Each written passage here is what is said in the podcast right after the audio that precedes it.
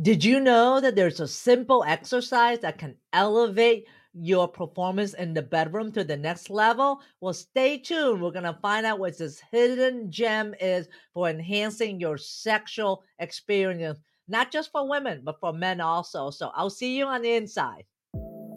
This podcast is for you, the modern man.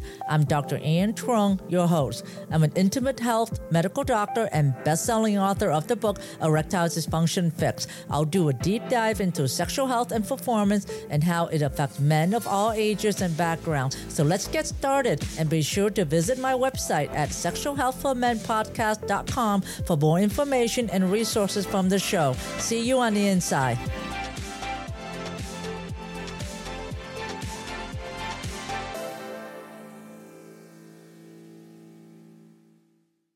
Hello there, modern man. I am here today with Mariah Lohr. She is a doctor in physical therapy. She specializes in pelvic floor therapy along with her husband, and they own a company for physical therapy called Nomadic Physical Therapy. And I'm so glad that she's here today joining with me and talking about everything about pelvic floor exercises and Kegel and what it is and why do you need to do it to take your sex life to the next level. Welcome, Mariah. Thank you. I'm excited to be here. Yes, great. So first of all, let's talk about pelvic floor exercises or Kegel, K E G E L. And let's just start with what it is first, and then we'll dive into what does it mean for the sexual health. So a Kegel is basically a contraction of your pelvic floor muscle. So a tightening or a lifting of your pelvic muscles. If you imagine, if you picture where your penis is, it would be like closing and lifting those structures up and in. Okay. So what does that mean? Closing and lifting the penis muscles. So just like you could activate your bicep by flexing your arm, you can activate those muscles down below as well. Okay. Great. So I've asked Mariah to kind of do a little mini session with me later. So we're going to do that. So that way our listener can have a sense of what's it like. So tell me, why do men need to know about Kegel? What does it help them with? So when it comes to erectile dysfunction, we know that in order to achieve an erection, maintain that erection, and then climax, those muscles in the pelvic area have to be able to achieve spasm. So if the muscles aren't strong enough to spasm, your climax isn't going to be as pleasurable, and you're going to have a harder time maintaining that erection. Thank you for saying that. I like the way how you say that. So when you see your patient, what is the common presentation of the pelvic floor muscles, the common problem? Typically, it's actually opposite of what people think. A lot of people I see come in and they actually have increased tone in their pelvic muscles. So like they're holding tension down there. And that can be due to a lot of things, from sitting for prolonged periods of time to having a high stress life, things like that. And so by teaching you how to contract and relax your pelvic muscles, we're going to increase blood flow and oxygen to those tissues so they can function more efficiently when they need to, like when you're trying to get an erection. So what you're trying to say is that most of the problem, these guys actually, the muscle down there is more spasm than it is relaxed, and that teaching them how to relax that so that way they can be more efficient in contracting that muscle. Is that correct? Exactly. I like to use the stuck drawer analogy. If your drawer is stuck, you have to push it back in before it'll come out straight again. So for your muscles down here, they're tense. So by relaxing them, that's going to give you more room to be able to contract them. Okay. So where are these muscles located at in the male anatomy area? So we refer to the pelvic floor muscles as like a hammock. So they run from your pubic bone right in front of your body, and they go all the way around back to your tailbone. And then they spread outward towards your hip bones as well. It's kind of like a hammock. I don't see that. I just see it as a W. So start from the base of the penis and then going down to the ischial tuberosity. Okay, so you're going to the side. I'm going yeah. down and under first. Right, yes. right. But it's that whole region. It would basically be the region that would make contact with a bike seat. So essentially the muscles that are from your pubic bone to your anus, kind of like a triangular region between the muscles, between the scrotum and the anus? Correct. And it actually goes a little bit further back from the anus all the way to your tailbone. I have spoken in the past about doing Kegel exercises, and essentially those muscles are located from the base of the penis going to the tailbone in between the scrotum. Is that right? Yes, correct. Okay, wonderful. And how many muscles are there? That's a good question. For me, to simplistic wise, I think of it as two muscles. The okay. Ischiocavernosus and the bulbal spongiosum is the two muscles that mainly talk about. I believe there's almost like twenty-three. It's interesting you bring this up because females actually have two additional muscles compared to males, but the structure of our muscles is very different. So you're talking about the first layer of pelvic floor muscles hmm. that make up that urogenital triangle, but there's actually three layers of pelvic floor muscles. I didn't know that. Can you tell yeah. us about that?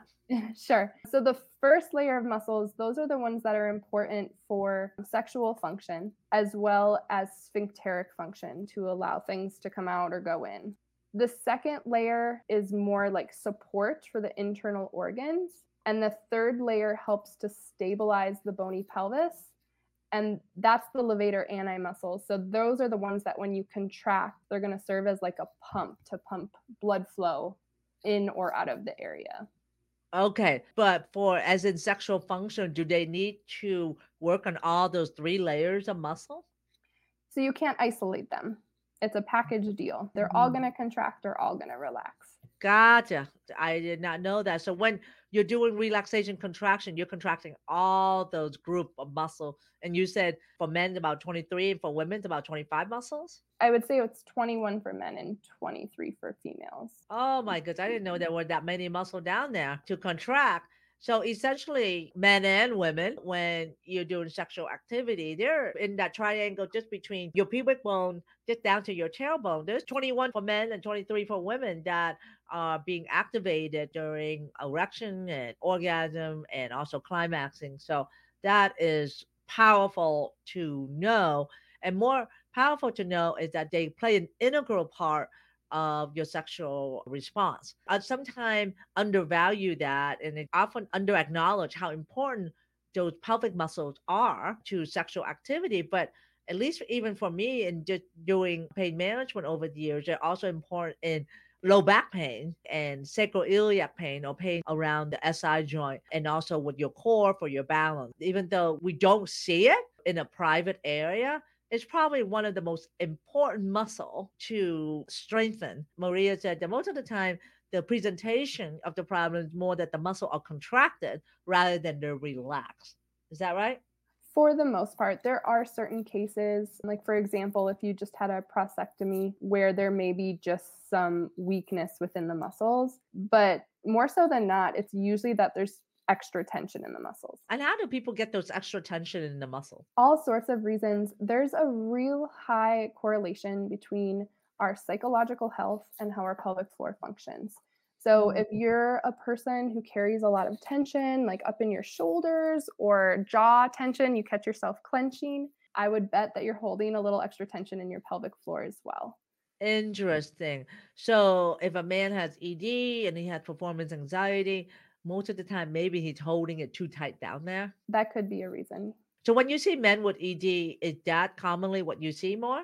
More in more tension rather than weakness? Yes, it depends. Sometimes it's just tension. Sometimes it's because they're having pain. Imagine if you smashed your thumb with a hammer and that was painful. Kind of everything else would tense up in response to that pain. I've also had people who have like chronic pelvic pain or genital pain, and now as a secondary result of that, they're having E D. Gotcha. Oh, you mean like pain elsewhere aside from the sexual organ? Let's say they have pain in the back or pain in the neck that can transmit to having the pelvic floor muscles contracted and resulting in E D? Possibly. I'm thinking more like I've had people with testicular pain, mm-hmm. and because they have so much pain, it's impacted their sexual performance as well. Gotcha. Well, that makes sense. If you're having pain, your brain is distracted and you're not going to be relaxed and you're not going to transmit signals down to your sexual organ. I've always been saying that the brain is the largest sexual organ and it starts in the brain first before it goes to your sexual organ at this time. So why do you want to strengthen the pelvic floor muscle? What are the benefits that you get from going to see a therapist that can help you either strengthen or relax these pelvic floor muscles? So when you see a pelvic floor therapist, you're going to learn how to control these muscles better. Our medical term for that is your proprioception. A lot of times when people walk in the door, they have no idea where these muscles are located or even how to contract or relax them. So just by learning those skills, that's going to help you going forward. So if you are all of a sudden noticing a little extra tension down there, you can address it right away before it becomes an issue again. Additionally, the more skilled you are at moving these muscles, when they do need to serve sexual function, it's going to be a more pleasurable experience and a more intense climax. So by being aware of the activities of your pelvic muscles, not only will it help you with erection or performance, it will actually enhance your climax and experience to the next level. Correct. So it can be enhanced, but it can also be therapeutic and treated as well too. So how many right. sessions would your patient need to do to somewhat be able to do it themselves at home? So it depends how long they have been experiencing their symptoms. So if they've had E D for a few years, it's probably going to take upwards of sixteen to twenty weeks until they're at a place where they're happy with how they're performing sexually. If this is something that's happened within a year, a lot of people notice changes within six to eight weeks. And sessions is once a week with that? A session with a therapist would be once a week, but you would want to do these exercises as often as you can. Gotcha. So interesting. Well, makes sense. If you have something that's mild, it doesn't take that long to reverse it, but you've had E D for ten years, it's going to take some time to reverse all the neural and muscular pathway that has been dysfunctional. And essentially that's what I'm imagining in my head is that if your muscle has been tight all the years, you're going to have to rewire the nerve, the muscle again, and also connecting with the brain to, exactly. to really work on that. That's fascinating. So when you see a patient, what is your evaluation process? First, if somebody to come to see you like for E D and they say, I want to do pelvic floor therapy to help me with my E D, what would be your evaluation process? First, we start out by just talking with each other. I'm going to ask you some questions so I can get a better idea of what your specific symptoms present like. And some of those questions might be, how long has this problem been happening? Are you able to achieve an erection? Are you able to maintain that erection? And do you have any pain with that experience? We'll move on from there and we'll talk a little bit deeper about climax. Are you able to reach climax? Is it painful to climax?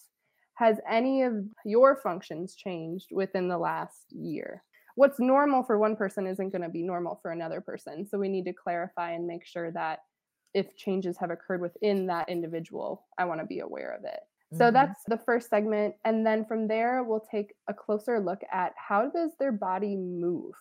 I want to see, like, are there any restrictions in their hips or their back? What's their core strength like? And then if they're comfortable with it, we'll do a pelvic floor assessment and see if they are doing Kegels correctly. Can they coordinate that tightening and that relaxation? Because a lot of people think they're doing Kegels correctly, but they're not because they haven't been educated on how to do them appropriately. I was one of it. Before we started, I told Maria that I went to do a pelvic floor therapy for a bladder urgency. And I thought I knew how to do it. I find out I was totally messing it up and I had to relearn things again. So a lot of people say, oh yeah, I know how to do it. Trust me, I thought I knew how to do it. And I tell patients to do Kegel until I actually was a patient myself and had somebody actually touch me down there and tell me feedback on what my muscle were doing. I really didn't know. And so my point is, if you think you know Kegel, you really don't know Kegel until you go to see a therapist and have somebody that can actually give you feedback on whether you're actually contracting or relaxing the muscle appropriately and coordinating that with your breathing. You may know it, but maybe you need one or two sessions, but definitely take the time out to see someone that does this for a living and that knows exactly what that is. So continue with describing your assessment. I just want to input in there my experience and how I feel that going to see a pelvic floor therapist can be very beneficial. So to continue on, yeah, once I have all of that information, I will then kind of summarize to the patient, like, what is going on? A lot of people who walk into my office, they're intimidated. They've been dealing with these issues for a while and haven't gotten an answer yet. And so just by educating them on like what their body's doing and why is a big relief for a lot of people, just to understand what's going on. We may also at that time discuss some modifications to, for example, like hydration levels or bowel habit modifications that could make an impact as well. That group of pelvic floor muscles, it helps with urinary function, bowel function, and sexual function. And we can't isolate between any of those systems. So to know some information about how your urinary system or bowel system is working helps us improve your sexual function as well. No, that makes sense because they're all kind of conglomerate that they're together, with the bladder, uh, the sexual organ, and then the bowel function, they're all in the proximity of each other. That makes sense. And all the nerves are all wrapped up. And all the nerve actually come from the same plexus going same up branch. And branches up well with the lumbar plexus as well. So that really makes sense. So would it suffice to say that if somebody has bowel problem, they have sexual problem and vice versa? We typically see it that way. They may not come in thinking that they have, for instance, a bowel issue, but after talking to them for a little bit, I'll often discover, oh yeah, you have been chronically constipated for the last how many years or something like that. It usually is a package deal. So having said that, what do you feel, let's say you do your first assessment, what do you feel will be a quick win for somebody to do when they have a session, what they can do, like, oh, okay, this is something I need to do right now, the quick win for homework? The number one thing I teach all of my patients is how to diaphragmatic breathe. And the reason being, your diaphragm muscle, which is your main breathing muscle in your rib cage, and your pelvic floor work synergistically together. So if you can move your diaphragm well by breathing well, you're going to be able to move your pelvic floor well. And so I'll teach them, okay, let's breathe down into our lower rib cage. Can we feel our lower rib cage expand as you inhale? And then furthermore, as you inhale, can you feel your pelvic floor open or lengthen, like you're trying to lengthen your penis? And once mm-hmm. they have that, then we'll reverse it. Okay, can you, on your exhale, can you contract your muscles? Can you pull them up and in? And we'll work on that synergy. Because once we restore that synergy, a lot of symptoms start to improve pretty quickly. Interesting. You know, as you were talking, I was thinking, oh my God, what's happened to your breathing pattern when you're stressed? You breathe more shallow. You mm-hmm. breathe more, more shallow breathing. You're not taking in the oxygen as much. The sympathetic nervous system start kicking in and norepinephrine start releasing. And you're not activating your parasympathetic nervous system. So the breathing, it's so important because that breathing pattern will also affect the pelvic muscle. More so than anything is try to be in the parasympathetic or the relaxation, or try to relax as much as you can, because that will slow down your breathing, first of all. Well, like you said, right. You want to coordinate that breathing with the relaxation of the muscle. So can you explain a little bit about shortening and lengthening the penis with the breathing? Yeah, so because we don't get visible feedback on how these muscles are moving throughout the day, it can sometimes be really hard to feel. Am I contracting? Am I relaxing? What's going on down there? So visuals can be helpful. So if you imagine on your inhale, like you're trying to lengthen your penis or open up your anus, that would be lengthening the muscle. Versus when we exhale, I like to have people imagine like you're about to walk into a cold lake and your scrotum is about to touch the water. You'd pull everything up and in. So that would be a contraction or a shortening of the muscle.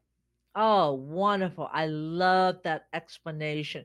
So when somebody's listening to this, they can actually kind of do that mm-hmm. themselves. So is the ratio of inhale and exhale one to one? For something like this, just focus on getting the synergy correct. It's hard to focus on counting and all of the other things at one time. If you can, on your exhale, make it longer. Basically, like you're blowing out a birthday candle. That can be helpful as well.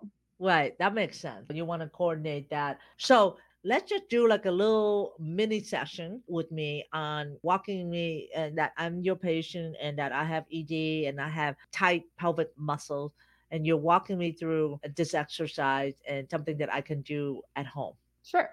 So I would suggest trying this lying on your back first, where you're most comfortable. But if you don't have a place to lie down, you can definitely do it sitting. That's totally fine.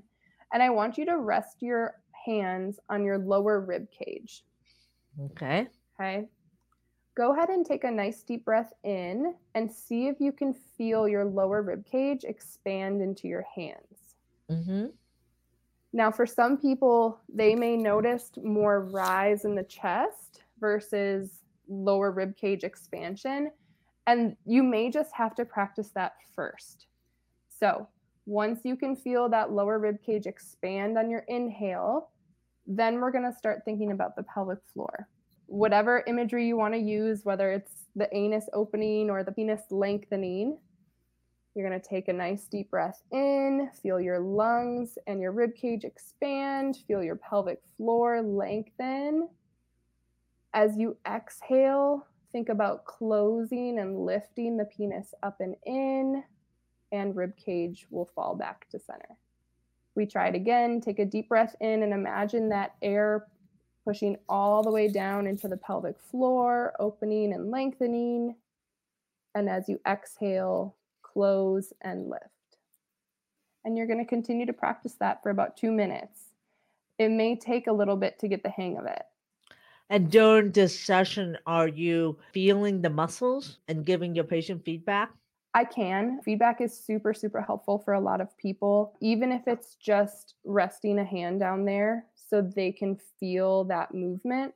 But I always encourage people in the comfort of their own home to rest their own hand down there as well so they can feel the movement, or use a mirror. It's not a large movement, but you should see a little bit of a lift and a little bit of a lengthen as you perform the exercise.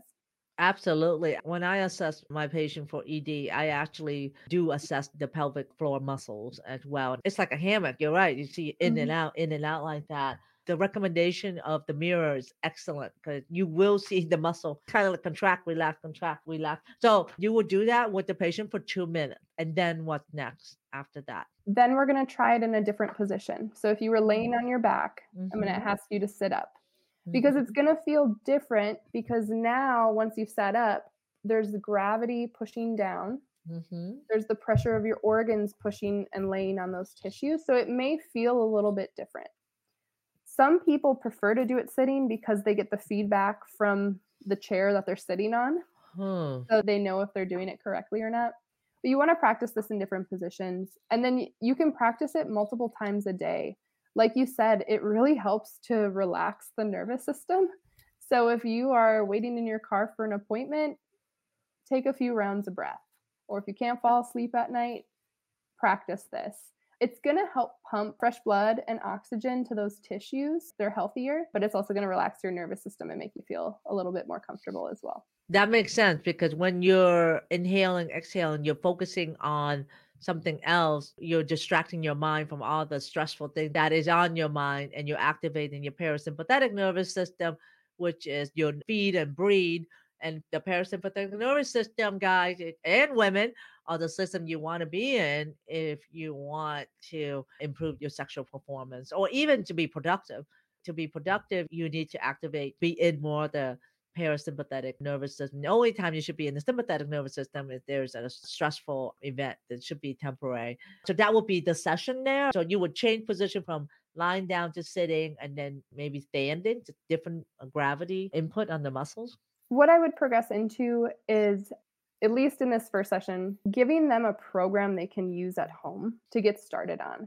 So for example, if their main goal is to have sexual intercourse without any issues, we're going to use that breathing technique as like a preparation for those tissues before sexual activity. You wouldn't just go run a marathon without warming up your muscles. So you wouldn't just jump into a sexual encounter without preparing these tissues. So doing the breathing, but then warming up some of the muscles that attach into the pelvic floor. Your inside thigh muscles actually wrap right up in there. And so I may teach this patient, if they need it, a few stretches or mobilizations for that area. If anyone's familiar with yoga, I'll often give people like a happy baby stretch. That really wakes up the pelvic floor and again, increases blood flow and oxygen. What's so a happy baby stretch? If you're laying on your back and you pull your knees all the way up to your chest and you grab onto your feet. You ever seen a happy baby? They do it all the time. They pull their feet right up over their head. But that really helps open up the hips, open up the pelvic floor. And then while you're holding that stretch, go ahead and work on your breathing, because that's going to make those muscles nice and mobile so that they're ready for activity. Right. So when you're doing the breathing, you have to actively, consciously relax and contract the pelvic muscles too. It's not just your breathing alone. Right. right. And it'll become more natural the more you practice it. But that's why I tell you, practice it in all different positions, practice it at different times a day so that it just kind of becomes a motor pattern and you won't have to always think about it consciously all the time.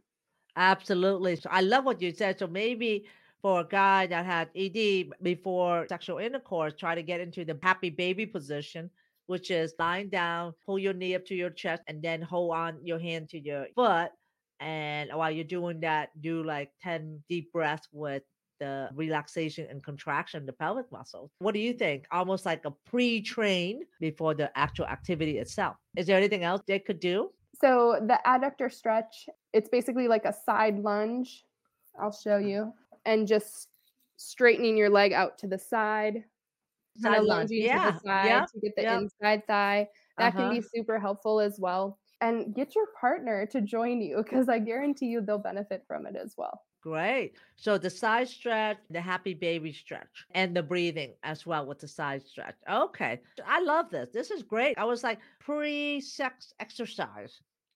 Yeah, basically. The rest just kind of depend on the person. And that's where you're going to benefit from a specialist evaluating you. They're going to look at all of these different components and see which areas really do need more emphasis or treatment. Absolutely. I like that very much. But at least now from listening to this episode, they know of at least two things they can do.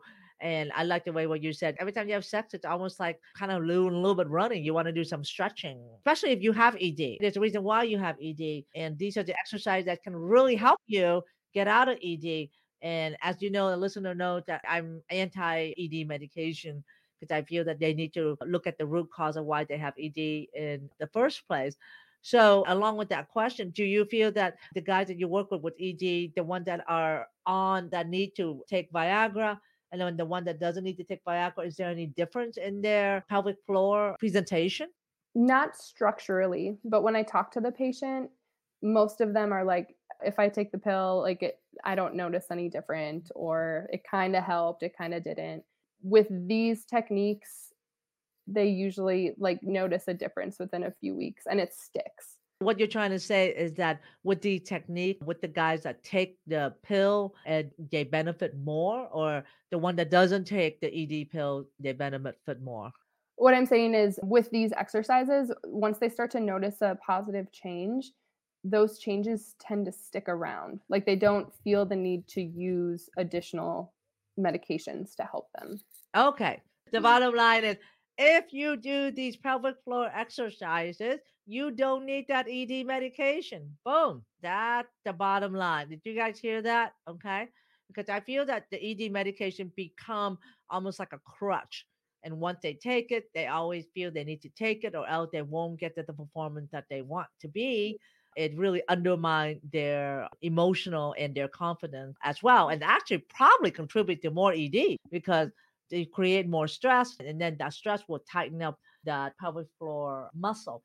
So on that note, I want to lead our listeners to find a resource to find the right physical therapist that can do this. And not all physical therapists can do pelvic floor therapy. I know I used to own a physical therapy facility, and this is a very specialized training. Along after they finish their doctorate of physical therapy, they do specialized training, but it's not in your core training, right? You have to seek certification after you finish your D P T. Is that correct? That's correct. Yeah. To become a pelvic floor specialist, it's all continuing education past graduate school. And typically it requires you to get two thousand or plus hours of experience before you sit for your specialty examination. So there is a certification called the Herman Wallace certification. I'm big on finding people that has the skills that can help you for what you need and have treated patients. So if you're interested in finding certified pelvic floor therapist, go to herman wallace dot com. Herman, H E R M A N W A L L A C E dot com. And then you go to the tab that says find a practitioner, click on that, and then put in your zip code. Once you put in your zip code, the list of therapists will show up, and look for therapists with the word P R P C. Pelvic Rehabilitation Practitioner uh, Certification. Right. How, it's a and, mouthful, I know. No, it's kind of a mouthful, P R P C. But the bottom line, I want you to go to herman wallace dot com to look for the practitioner therapist that is certified to do this, because it's not something that you can just pick up reading a book. It's not something that you can just take a weekend course. two thousand hours, a lot of hours. And then you got to pass a minimum standard test. I encourage you, if you have E D, is to seek out a pelvic floor therapist. It certainly can benefit you. Don't think that you think you know how to do Kegel. Believe me, it's more complex than you think. You're talking about twenty-one muscles down there that need to coordinate with your breathing. And you really need to get feedback on whether you're doing it correctly or not, because it not only will help you with your sexual activity, it also help with bowel, also help with bladder issues as well. as well as probably helping resolve some issues with pain in the low back, pelvic region. And we didn't really touch upon this, but pelvic floor therapists can help you for women with pain in that pelvic floor area, which I know is more, not too uncommon, and can be treated without taking pain medication. Because I've seen several of my patients that come to see me and they're on big pain medication for dyspareunia or pain in the pelvic floor area.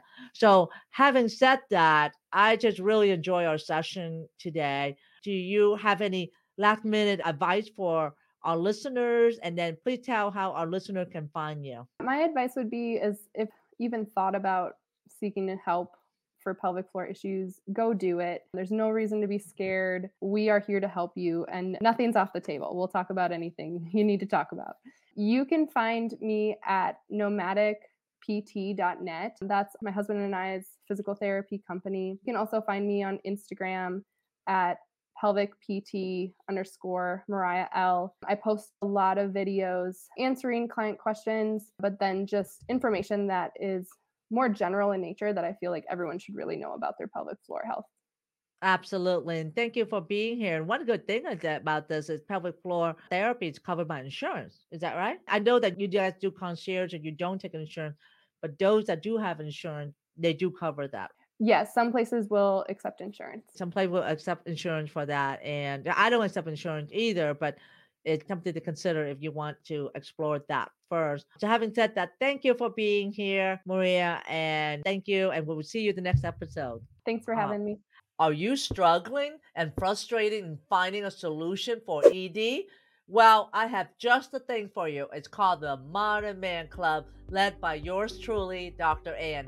Together, we're redefining male sexuality and embracing a holistic approach to overcoming E D without medication or surgery. I will provide a protective environment for a community and proven strategy to overcoming E D. It is a safe place, expert coaching by me and my team. We provide holistic approach to overcoming E D and an empowering community of men with E D supporting one another, and lots and lots of educational resources. Visit men sexuality club dot com at the link here on my right and connect with us and reclaim control over your sexual health. I'll see you there. Thanks for listening to the Sexual Health for Men podcast. If you love this episode, then please take a screenshot on your phone and post it on Facebook, Instagram, or wherever you post. And be sure to tag me and let me know why you like this episode and what you like to hear in the future. That will help me know what's great for you, and I would love to give you the most incredible free gift designed to help you improve performance quickly. Go to my website at sexual health for men podcast dot com to get the book, The Five Common Costly Mistakes Men Make When Facing E D. I would appreciate it if you subscribe, leave a review on Apple Podcasts or wherever you listen, and just know that you can have sexual vitality for life. I appreciate you. Until next time.